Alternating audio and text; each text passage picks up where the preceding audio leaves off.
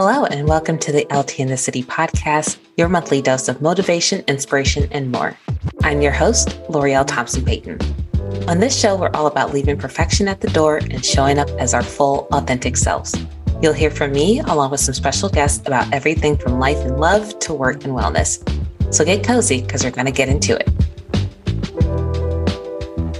Hello, and welcome to the season finale of the L T in the City podcast. I know I can hardly believe we're here as well. First, I want to thank you all for joining me on this experimental audio journey. For years, I have toyed with the idea of launching a podcast, and here we are, eight episodes in. I want to thank you for tuning in, for sending feedback, and for sharing with your friends. I'm excited to return in twenty twenty-four with all new episodes, and I would love to get your input. So make sure you subscribe to my newsletter at L T in the city dot com to participate in my listener survey. And also, make sure you pre-order my forthcoming book, Stop Waiting for Perfect, Step Out of Your Comfort Zone and Into Your Power. The official release date is August fifteenth, and I have a host of events, both virtual and in person, so be on the lookout for those. Now, for this month's episode and the final interview of our three-part hashtag SoftGirlSummer series. Today's guest is Eva Maria Lewis, founder and executive director of Free Root Operation here in Chicago. As such, she works to intercept poverty-induced gun violence in her city through community-centered innovation with a special intention toward the wellness and empowerment of Black women. I first had the pleasure of meeting Eva Maria when she was sixteen back when I worked at Girl Scouts, and I can tell you she was a force even back then. One of my favorite memories is chaperoning her to speak at the United Nations in New York. When I tell y'all Eva Maria is phenomenal, I mean it. A graduate of the University of Pennsylvania, she uses her studies as a sociologist to bring life to the communal wisdom and needs that lie in disenfranchised communities, disseminating the information through fresh, unique, and accessible methods. Overall, she's committed to living this life in freedom and hopes to equip others to do the same. Without further ado, here's Eva Maria Lewis. Well, welcome, Eva Maria Lewis, to the podcast. How are you? Hi, thank you for having me. I am swell. I wish the sky looked better and that the air was cleaner. Don't we all? Listen, y'all, global warming is real. Climate change is real. And I feel like at this point, low key, like Earth is trying to get rid of us. She's just like, y'all got to go. You got to get up out of here. You've just run it all into the ground. That's real. Yeah. Humans can't be trusted with it. This is why we can't have nice things. This is really why we can't have nice things. Just so rude. But anyway, either here or there, you are someone that I have followed and admired for so long, even though I think on the outside looking in, it's probably this like mentee-mentor relationship. But the honest truth is I've learned so much from you, and I think you're amazing. So can you share, you have such an incredible story as well that honestly, I could just hand over the like rest of the time to you to tell us about all of the amazing things you do, but would love to start a bit with your background and then tell us how um, Free Root Operation came about, because I know that that has a wonderful origin and evolution story as well. Mm-hmm. Okay. Where to start? I'll start where, we, where we're at right now. So mm-hmm. I am the founder and exec director of Free Root Operation, which is a nonprofit combating poverty-induced gun violence by investing in Black women and their families. In particular, our main demographic is Black single mothers. Mm-hmm. And we run this program called Bloom, which is a six-month revolutionary wellness program investing in Black women through self-care, nourishment, and transformation. And we have a curriculum that is experiential and educational, and we take them all over the place, like Broadway shows, and let's go to the apple orchard, and let's learn about skincare. And they also have to do homework.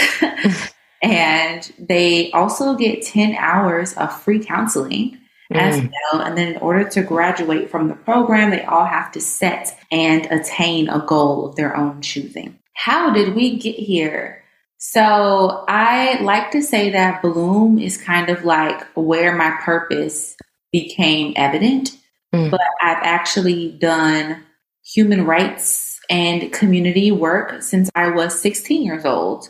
And so I am from the South Shore neighborhood, South Side of Chicago, born and raised, you know what it is. I had to go to Dominican high school, and I had to wake up every day at like five o'clock in the morning just to get there by eight o'clock. and I was tired. And over time, I got frustrated, probably because I was considered a gifted kid. And up until that point, I mean, I was always regarded as such. Maybe it was because I was in mostly Black spaces, or in spaces that at least semi-valued Black people. And when I went to high school, I felt like a lot of people made assumptions about me, mm-hmm. especially because I was coming into my voice. I was becoming more outspoken. My mom always says, you were always a great speaker, but you were shy. And at this point in time, I started to bridge some of the gifts that I'd had into the forefront. And at a certain point, I was just like, how is it that you all don't understand differences in the city? We're all coming from different places. And I began what would become F R O later on. And you were there. I spoke at the United Nations. Yes. Like, you were amazing. A lot started to happen because I started to speak out, and I guess people wanted to hear what I had to say because of my experience, and also because I'd been blessed to not be on the school to prison pipeline, but instead be on the school to college pipeline, being from an impoverished community while also dealing with poverty myself and being raised by a single Black mom. Over time, I've had opportunities to speak and advocate, and we have, I have looped other people into a myriad of projects. Through Penn, we created the first community needs and assets assessment for South Shore. I used my education at UPenn to do that. I've consistently championed Black girls mm-hmm. more so, and now branching out into Black women, period, because if it wasn't for me being raised by a Black single mom, I wouldn't understand the brilliance of Black single motherhood, and everyone should understand that brilliance. And so, yeah, like it's been a time, it's been a wild ride, but I'm definitely blessed and grateful. Yes. And so in awe just of everything, because you bring such authenticity to everything that you're doing, courageous vulnerability as well, radical self-care, like all of these things. And so it's been really fun for me to watch, you know, like outside looking in, like, yeah, you go, you do it. And with all of that, because it is a lot of work, and the theme for the summer is Soft Girl Summer, talking about what does it mean to live a soft life as a Black woman. How do you, as a founder, an executive director, an artist, an activist, make time for yourself and pour into yourself? How are you living a soft life? I don't. I, I appreciate the honesty. And I'll be, I'll be one hundred percent for real. I definitely don't take care of myself as much as I should. And I'm realizing that more and more as time goes on. But I think what matters is that I am committed. And I don't think a lot of Black women are taking care of themselves. Society has not allowed us to. Generational curses have not allowed us to. Systemic heartbreak, anger, and pain and neglect has not allowed us to. And so um, as a result, we don't get to hand a baton to each other and say, hey, this is how you take care of yourself. You can tell me how you are learning to take mm-hmm. care of yourself. Yes. There's no blueprint, because in the same way that there is no blueprint for liberation and freedom, there is no blueprint for us to care for ourselves, because Black women caring for themselves is the antithesis of what this country has been built on. And so we are literally writing a blueprint for self-actualization and power. And so I'm committed to doing better. I'm literally in my time is not real stage right now, where I'm like, if you have to take a break, take a break. I got really stressed out a couple of weeks ago. And one of my board members, I told her, I was like, I need like six months to just do nothing. And she was like, understanding where you're at right now, is it possible that you could take little breaks? And my response was no, because that's not going to be enough. And she said something that really dragged me through the mud, but it was also like, I needed it. She was like, I have literally watched you work for an hour and seen you accomplish miraculous things. What if you applied that same rhetoric to your self-care? Mm. And that really got me. And I was like, I have to, I'm still meditating on that. Seriously, yeah. It was such a deep thing to say. And Leslie Russell said that, y'all. Gotta cite Black women. Hello. That's the brain. I knew it was a Black woman. As soon as you said it, I was just like, yeah, because yeah, no, yeah. That's how we love on each other. We had to drop those truth bombs, you know? But yeah, I think, so I, I'm really like unpacking in real time. And mm-hmm. I'm also unpacking a lot by helping the women that I serve through my organization too. Yeah. Which is such a beautiful gift to be able to give to them, because as you said, historically, and it's very coincidental, of course, we're meeting on the day of the Supreme Court decision about affirmative action. And oh my God. Oh my God.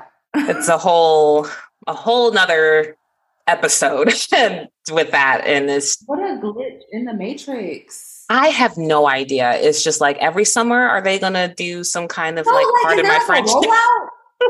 I don't know. Is there a repeal human rights rollout? Like, there's got to be. Like, yeah. When's the album coming? I, girl, it's, mm-mm, I don't want That's it. Another single. I don't want it. Just. And they threw us off too by not repealing the Indian Child Welfare Act, which was a win. Mm-hmm. Like, phew, affirmative action, gone. Huh? Yeah, a little bait and switch. Just anyway, we'll recenter and reframe, because there's so much shit going on. And I am curious for you, what are things that are bringing you joy? Especially, you know, we're here at summertime shy, even though like the sun and is non-existent at the moment, but like, what are the moments to, you know, the board member's point about like finding those, those times, like what's bringing you joy these days? Showers with no time limit. Oh, love those. Succession. I'm late. I'm really late, but it's bringing me a lot of joy.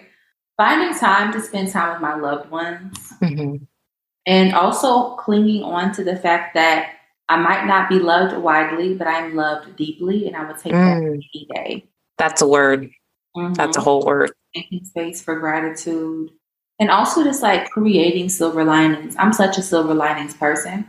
Mm-hmm. And so just finding things to look forward to, seriously. Yeah. I think one thing that a lot of us need to do more often is not be afraid to like what you like.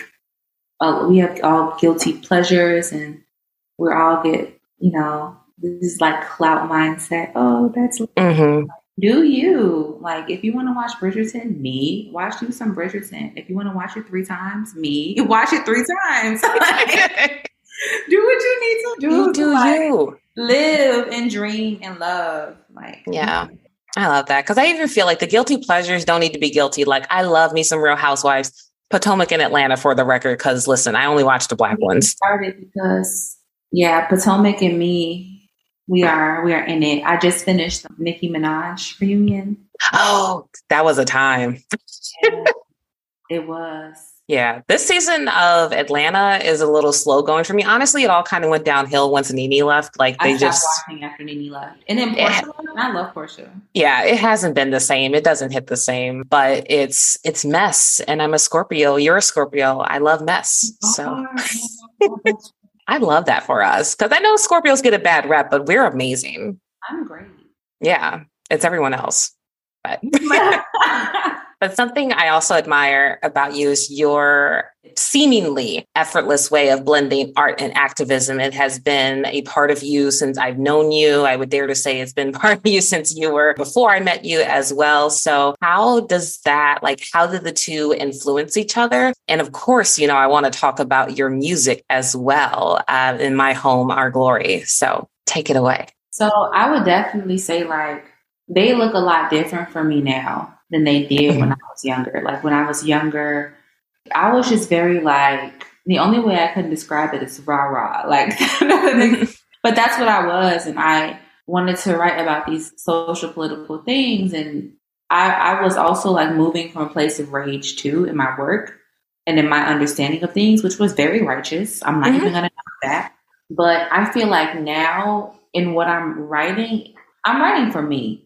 Like, I'm really not writing anything for anyone else. I'm writing what I need to hear. Mm-hmm. I'm writing my experiences, like whether that be joy or heartache, I'm putting it on paper. And one, I will say that my ability to do that and pursuit of that isn't inherently radical. It is inherently activism, because I'm pinning my narrative. Mm-hmm. We need more of that. We need more of our narratives and representation for us. Ultimately, I would say it's like, rightfully so, a lot of our people are tired of hearing about our subjugation. because we have to live it. Right. And that's depressing. And so I think activism through art can be very powerful in reaching people in ways that feel accessible and that allow for other people to ponder and also cement calls for justice and action into the culture. Because oftentimes things that are presented as political feel dissonant to the culture. And so I think that's why activism through art matters so much to me. And you mentioned my little songy song. Yes. I did put yes. out a song. So I dropped my first single as Maria Machete, which is my artist name, because I have this theory called the work of the machete, which is our ability to keep things that have worked for us over time, for our ancestors, and tear things down that no longer work, and in this place build something new, as our ancestors did both willingly and unwillingly with machetes and creating carvers to reap. And so my artist name is Maria Machete because my middle name is Maria, and then, you know, machete just worked. So love it. My song is called My Home Our Glory, and it's really just, it's a love letter to where I came from. I worked twice as hard to come this far, maneuver through pressure to set a standard in my place as a star. Not knowing anomaly, wild and proud and free, that's what we're supposed to be, not shrink who we are. From stardust to glitter, my people rules up the line. What if my roots told me I'm green as divine? Even though someone always tried to dim my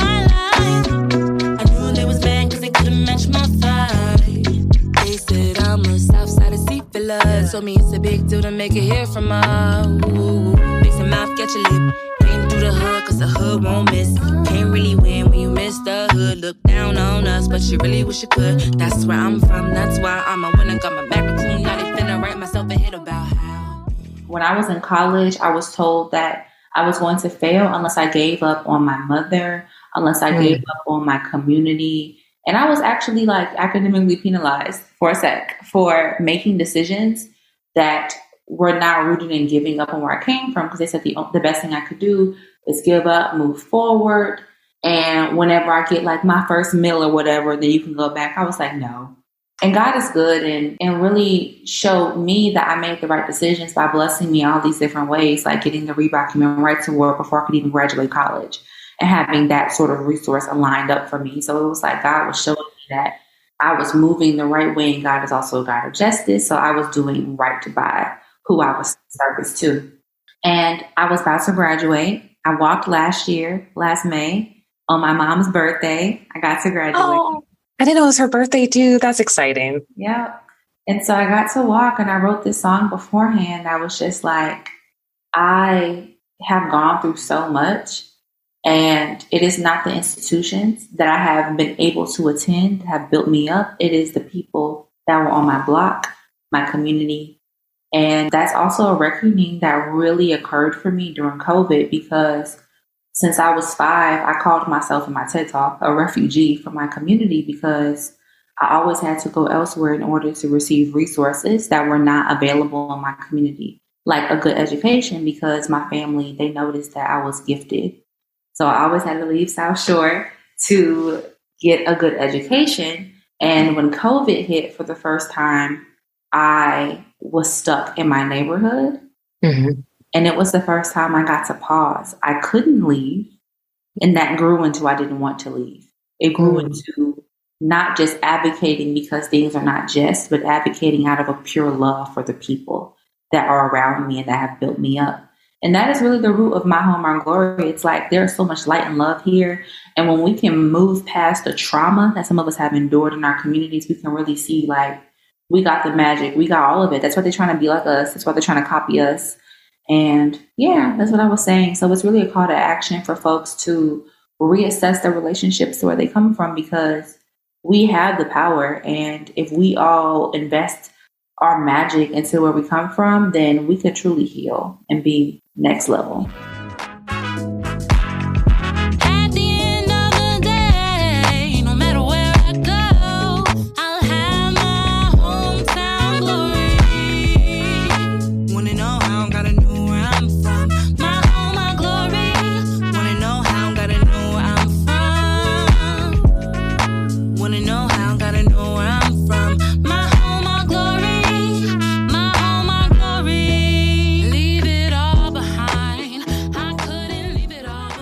And it's so good too. It's just, it's a really good summer song. I feel like it has a nice vibe. And something I'm curious, because you are such a powerhouse and have done incredible things. I mean, you've even met our forever First Lady, Michelle Obama, and have done so much amazing work on your own.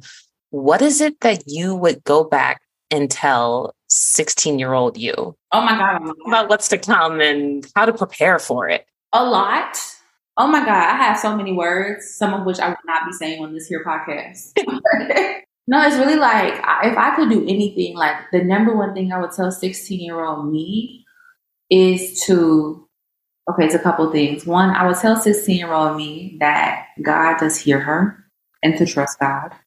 And I would also tell sixteen-year-old me to really think about who I am, because I think one thing that I did when I was sixteen was, it was easy for me, especially as I started to get this accolade and that accolade, to start to morph into what other people were saying was right for me, mm. to not really have the time to think about who I am and who, what identities I wanted to hold even. Like, it was really deep. Yeah. I was so out of touch with even the inner girl in me. So I would just tell her, like, it's okay. And it's the same thing I tell people now, like, there's no one way to be a Black girl. Yes. There are so many ways for us to be us, actually infinite, because there are infinite numbers of us. Mm-hmm. And it's okay. And there's, it's okay to be a late bloomer. It's okay to be on your own time. Don't compare yourself. You got it. And when things are meant to line up, they will line up, and they will line up beautifully. And I always talk to little Eva. Mm-hmm. We, we are now in constant communication, and she is healing in real time. That's beautiful. Yeah, something we all need to do. I included actually in my book a picture of little L'Oreal, because that's who I'm writing for. That's who I'm trying to nurture and love, and just all of those things that you said. And that especially that there's no one way to be Black, because it's growing up, especially, was just like, I would get bullied, um, you know, for talking white and liking NSYNC and Britney Spears. And it was just like, and now I know, in large part, thanks to social media, that there's others of us out there, but I didn't know that back in the ninety-nine and two thousands, reading my little teen magazines in my bedroom, you know, like, I didn't know the world was very small then. And so it's great that sixteen-year-olds now have you to look up to, and others of us who are doing a lot of that inner work to heal that inner child and just make it better for everyone. But I feel like especially those who are coming up after us is like a large part of why I do what I do. And I feel like is, you know, the same for you as well. And since we went to the past, going ahead to the future, Uh-oh. I'm trying to do math and figure out like what sixteen years from now is like, but I'll be like forty. Yes. Yeah. So what do you want to tell forty year old Eva? Nothing. I will Girl, you better have your bag, your boat, your house, your car, and your beach. Yes. And live life softly. That's it. I have not, no advice for her. I hope she has some advice for me, though. Oh, yeah. Yeah, she will. Mm-hmm. And you'll have all the things. She'll be reporting live from your beach and be like, hey, girl, we got it made. Maybe I'm getting a little message from her now. Who knows? Yeah. Maybe that's where some of this, these little reckonings are coming from. I love it. I, it's all, it's kind of like, I don't know if you're into Marvel as well. I'm not that much even, but Jeff is. So I watch some of the shows and those like all the timelines and everything. Or, no, what is it called? The one with like the Loki show. What was it? Um, you talk Multiverse, right? Yes. Yeah. We're getting messages from the past, present, oh, yeah. future, and beyond. Anything that I didn't ask that you think is important to mention and you want our listeners to know about you? Well, I would say we could talk about, if you want to talk about Fro. Yes, of course. Always. Especially the name. I remember that from a previous interview that you talked. It was a very beautiful story of your grandfather and just like our roots and oh, yeah. everything so, like that. I, I needed a name for what was becoming Fro, because the previous iteration of Free Root Operation was, it was, it was no longer needed. It was ready to like go into cocoon and become something more. Mm-hmm. And it took so long. I kept asking people for suggestions. Like, not everybody was coming up cold, just dry. I eventually came up with Free Root Operation because there was a tree in my backyard with these big roots, like so big you could step on them. They're coming out, you know, into the grass. And I just kept thinking root. And I was just thinking about like people having roots and people being able to just be grounded and be free flowing. And I ran into a scripture, Psalms chapter one, verse three, that talks about this tree whose roots always touch water, so it always has what it needs. And that's God's promise to us as people that are in his kingdom. And I, I found out a year later that that was my grandfather's favorite verse. Mm. My grandfather was the only father figure I had, and he passed away from cancer in twenty sixteen. So he didn't even get to see me do anything. I was actually so mad. I was like, dang, he missed everything. Like we had, we would talk about the dreams, we had the goals. I'm like, but he sees it in the spirit. Mm-hmm. He's watching. In the spirit. When I found that out, I knew I was on the right path, and I was also making my ancestors proud. Not just God, but my ancestors too. Bloom is kind of like this sister analogy to that. Yeah. Because talking about Black women blooming, and I always tell the woman at orientation, we are not here to teach you how to live and how to be free. We are here to unearth the gifts that are already in you because we know it's there. They're just dormant. Mm-hmm. But what does it look like for us to find them and allow for them to bloom so that you may bloom? And then also your families can bloom, because we believe that this program is a solution to gun violence because of the exponential impact that Black single mothers will have. In twenty twenty-one, there were about four point two one Black single mothers in the U S, which was ten percent of all Black women that were in the country, period. And so thinking about how we always center Black men in narratives around violence and the state of our community, which I'm not knocking, right, but we can't ignore the role of these mothers, especially when their children are accused of being the number one perpetuator of firearm homicide. Mm-hmm. We believe that this type of program will have exponential power, and it'll just grow and grow, not just to other Black women, but to their kids. And hopefully we'll be able to create some sort of equity in our communities and truly start to heal. But um, one thing that I have learned from leading a program like Bloom is just that further consecrating this idea that we always know what we need and that there is truly so much here. And also that Black women have got to be like the most magical, multifaceted people ever, because how can you survive so much and still be so freaking dope and be able to extend yourself to other people and other causes? And then another thing that I have learned is that we are doing ourselves a complete disservice by continuing to sacrifice, because so many of our older women now are struggling with health issues. And I've, I've had actually several conversations in the last month with women, not even constituents, just Black women, because people be finding me and talking. So many conversations with older Black women who are dealing with serious health issues, who are telling me like as a warning, almost like, yeah, listen, don't do this. Don't do yourself to these people, places, things that are going to distract you and destruct you and take from you and take from you and never pour back in. And I think that's a, that's a point of um, unlearning that we seriously have to invest in mm-hmm. for ourselves. And which is why I say I'm not taking care of myself. I, I think I, I thought I was, but I'm realizing I'm not. And I'm committed to doing better because I do not. I want to live a long, abundant life.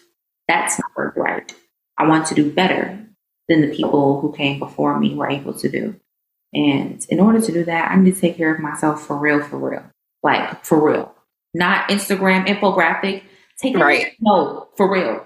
You need to take care of yourself too, L'Oreal. And we all need to take care of ourselves because we deserve the whole world, and we can't get the world if we end up bedridden.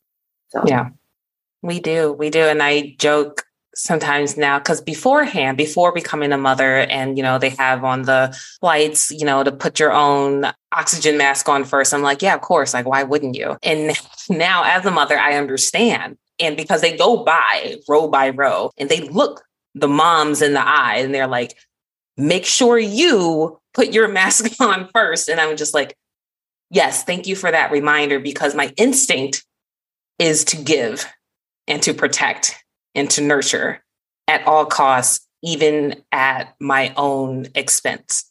That's the default that I have like ingrained that society has, you know, like pushed on us and everything like that, that I have internalized. And so it's um, unlearning for me thirty-five years of perfectionism, of showing up and doing the most, working twice as hard to get half as much. And it's like uncoupling my worth with my work. And it is work in and of itself, like that kind of reckoning. And it's hard. It's really hard. Yeah, I saw a tweet today and um, somebody said that they felt like after they really reached a point in their healing journey, their ambition decreased. Yeah. And that was so interesting to me because I'm like, what do you mean? But when you think about it, it's like we think that our worth is tied to our output. It's tied to what other people think of us mm-hmm. and just quantifiable things. But at the end of the day, it's like, how are you waking up? How are you going to bed? Like, where's your head and your heart at? Mm-hmm. And also legacy. And I feel like we as a people, we think about legacy in terms of, as a society, we've just gone through so many traumas. We're thinking about clothing, finances, like just getting things set up. But legacy is, is about better, like holistically better. Agreed. I think about that so often in terms of like, what legacy am I leaving Violet? And I want to be for her, for myself.